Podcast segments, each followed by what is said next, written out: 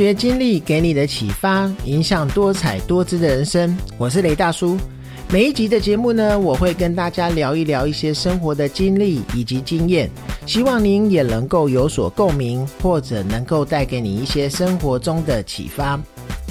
当兵服兵役呢，大概是大多数男人在人生中最惨淡、最难熬的日子。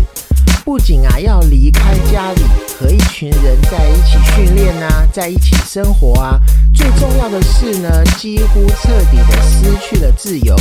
每天呐都是无止境的文书工作啊，出公差啊，扫地啊，除草啊，站哨啊，还有可能被长官叫去做很多的事情。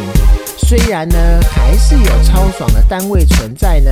但大多数退伍的男生回想起这一段日子呢，心中都只有一个惨字而已。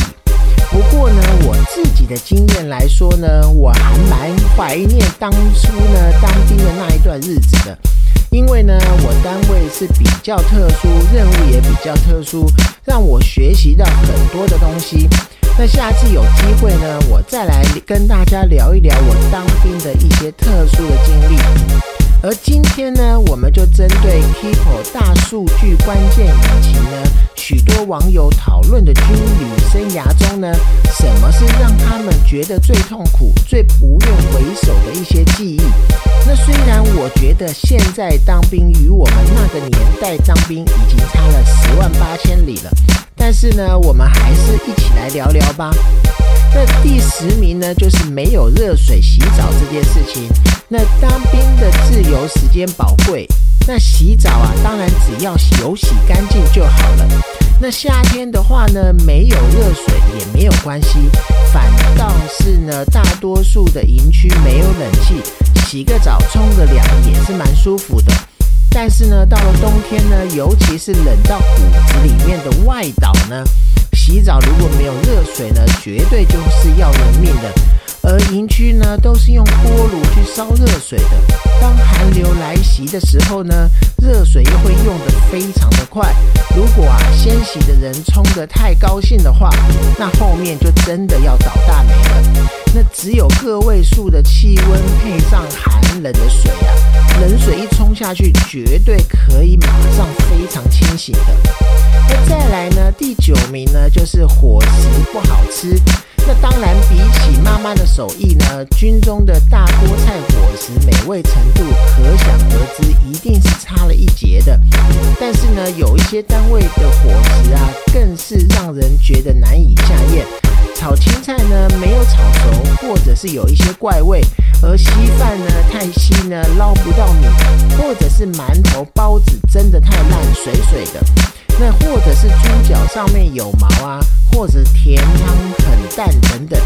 但是呢，可能是因为我所属的单位比较不一样，所以啊，我们的伙食倒是相当的不错。但是不管伙食好不好，每一次啊，当俗称小蜜蜂的一些民间餐车到营区外的时候呢。总是会大排长龙，而营区附近的餐厅大多都是生意兴隆。那在当兵的时候呢，如果能够尝到所谓的民间的味道，真的是非常的幸福的时刻。那再来第八名呢，就是收假。那当兵呢，仅存的自由时间就是放假了。俗话说得好啊，生什么病啊，只要走出营区之后都会好。那只要呢碰到了放假呢，就算是爬也要爬出营区，重新体会一下自由的空气有多么的好。多么的清新，但是呢，有放假就是会有收假。如果说呢，把放假比喻为天堂的话，那收假当然就是地狱了。那尤其是外岛的弟兄们，有些呢一次放假就会放两个礼拜，好不容易重回到都市的怀抱，开始习惯家中里面的生活。却要又回到荒凉的外岛，难怪呢。每一次在收假的船班上面，好像看到大家都要哭出来了。而我呢，因为是当宪兵，那大部分呢都会分发都在北部。那我放假回家大概都是在一小时车程以内，而且啊，到后来我索性就干脆把机车停在单位附近。这个时候呢，当你放假回家又更快了。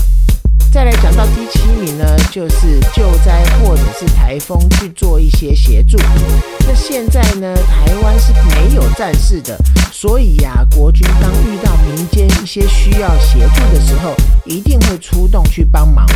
那每逢暑假的台风季啊，国军弟兄呢总是会马不停蹄的赶往救灾的现场。那协助撤退啊，或者是清理一些断垣残壁，有时候更要去寻找一些失踪者。那在灾区呢，不仅是没有办法洗澡，有时候啊，连吃饭或者是上厕所都可能是问题。有时候呢，更连要好好的休息地方都没有，就在学校或者是活动中心打地铺来休息。真的是很困难。不过啊，话说过来呢，有一些曾经参与过救灾的人呢，都认为呢，做这些事情也算是做了很多的好事。那再来第六名呢，就是遇到演习。那现在呢，当兵的疫情呢，最多就是半年，甚至更短。那有些人呢，下部队后呢，幸运的闪过了演习，但大多数人可没有那么的好运。那在军中呢，只要碰到演习的话，轻则就是所有的人都停休，单位变得非常的精实，那自由时间相对的就会变少。但是啊，如果碰到单位要参加演习，可就吃不完兜着走了。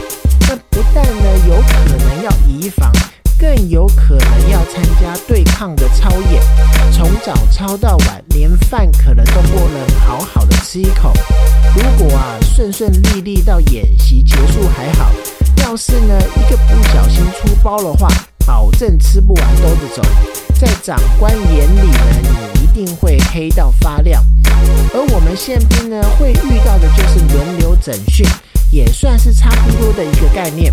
那时呢，只如果是当兵两年的时间，至少可能都会遇到两次左右的整训，也真的是非常难熬的。再来第五名呢，就是动八。那星期六早上八点放假，就是所谓俗称的动八。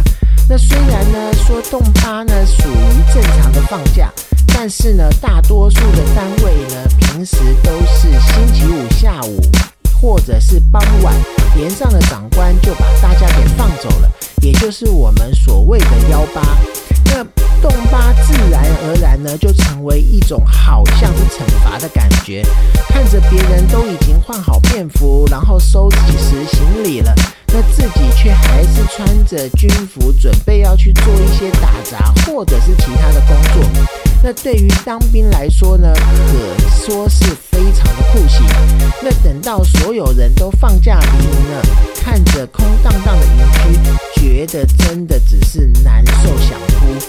不过啊，就算是洞八，也还是会比外岛只放几小时的岛休要好得多了。而我自己呢，因为是家住的不远，所以就算是放洞八，感觉也没有这么难受，可以出去晃一晃、走走，都还不错。那再来呢，第四名呢，就是高装检。在军中呢，你只要负责保管或者是保养军械啊、车辆这些装备的话，只要听到“高装检”这三个字，你就一定会要哭出来。简称“高装检”呢，就是高级装备检查。顾名思义呢，就是要把大大小小的装备全部都翻出来陈列，给长官去一一的检视。那如果说呢，装备是很好的情况的话，那也就算了。但是啊，军中的装备啊，常常都是东缺一块，西缺一件。然后呢，要不然就是东西烂到很烂，都还在使用。那资料上呢，人要填上妥善率百分之九十九。可想而知呢，当长官要来检查的时候，一定会忙得鸡飞狗跳。但是呢，上有政策，下有对策，有一些单位呢，装备呢可以去互相支援，那有一些则会在神秘的一个地方突然的去找到一些比较新的装备。那至于呢，这些装备是怎么来的呢？那真的就是一个秘密。那再来呢，第三名就是抽中外岛，所谓的金马奖。那手中无签呢，开始抽签。这句话可能是每一个梯次新兵训练结束前呢最重要的一件事情。那这个时候呢，如果你的签运不好，你就会关系到你未来的军中生活。大家都不想要抽到离家远几个月才回家一次的外岛，军中就会传着一些 paper，像是啊在手中涂浴油精啊，或者是画眼睛啊、画台湾啊，那洗手洗干净啊等等。但不管啊是怎么样，外岛签就是有这么多。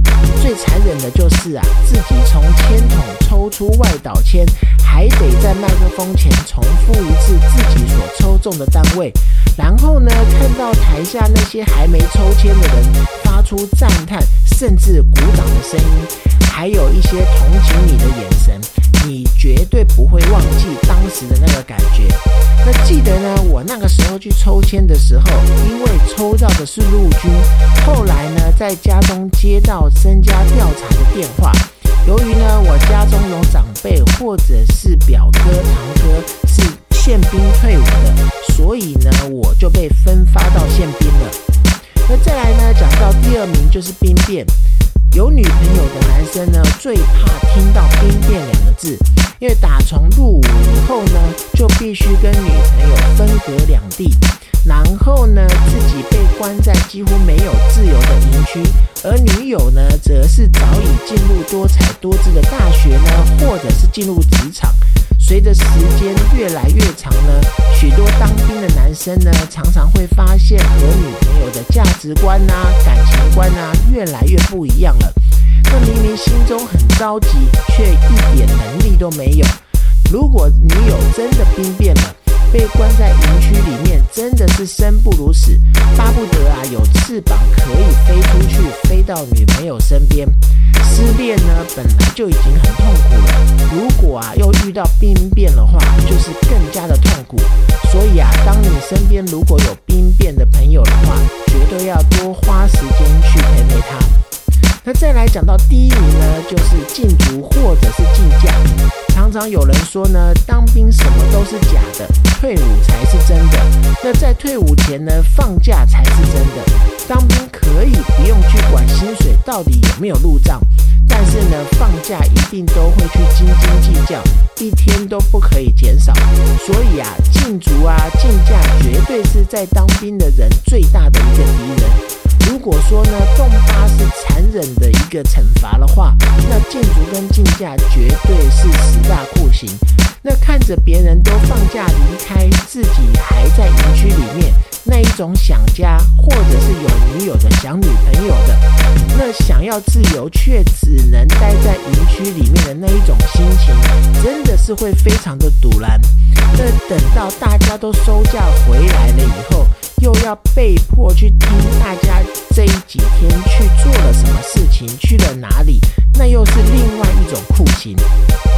聊了这么多网友最怕的一些军中经历，我自己是鲜少有遇到。